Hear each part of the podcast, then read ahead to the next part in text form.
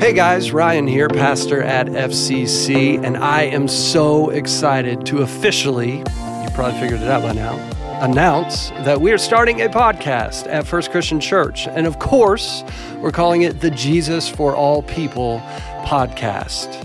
And so you might be wondering, like, what is this going to be? What's the point? Well, it's really twofold. The first is this Have you ever sat there on a Sunday morning and you hear the message and you think, man, I have so many questions, or I'd love to continue this conversation?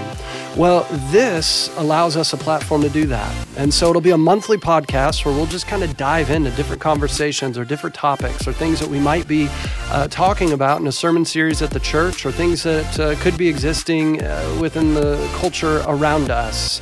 Uh, it'll be a lot of fun. So it's going to be some good conversation. But then in addition to that, it's just going to be fun. We're just going to have a good time.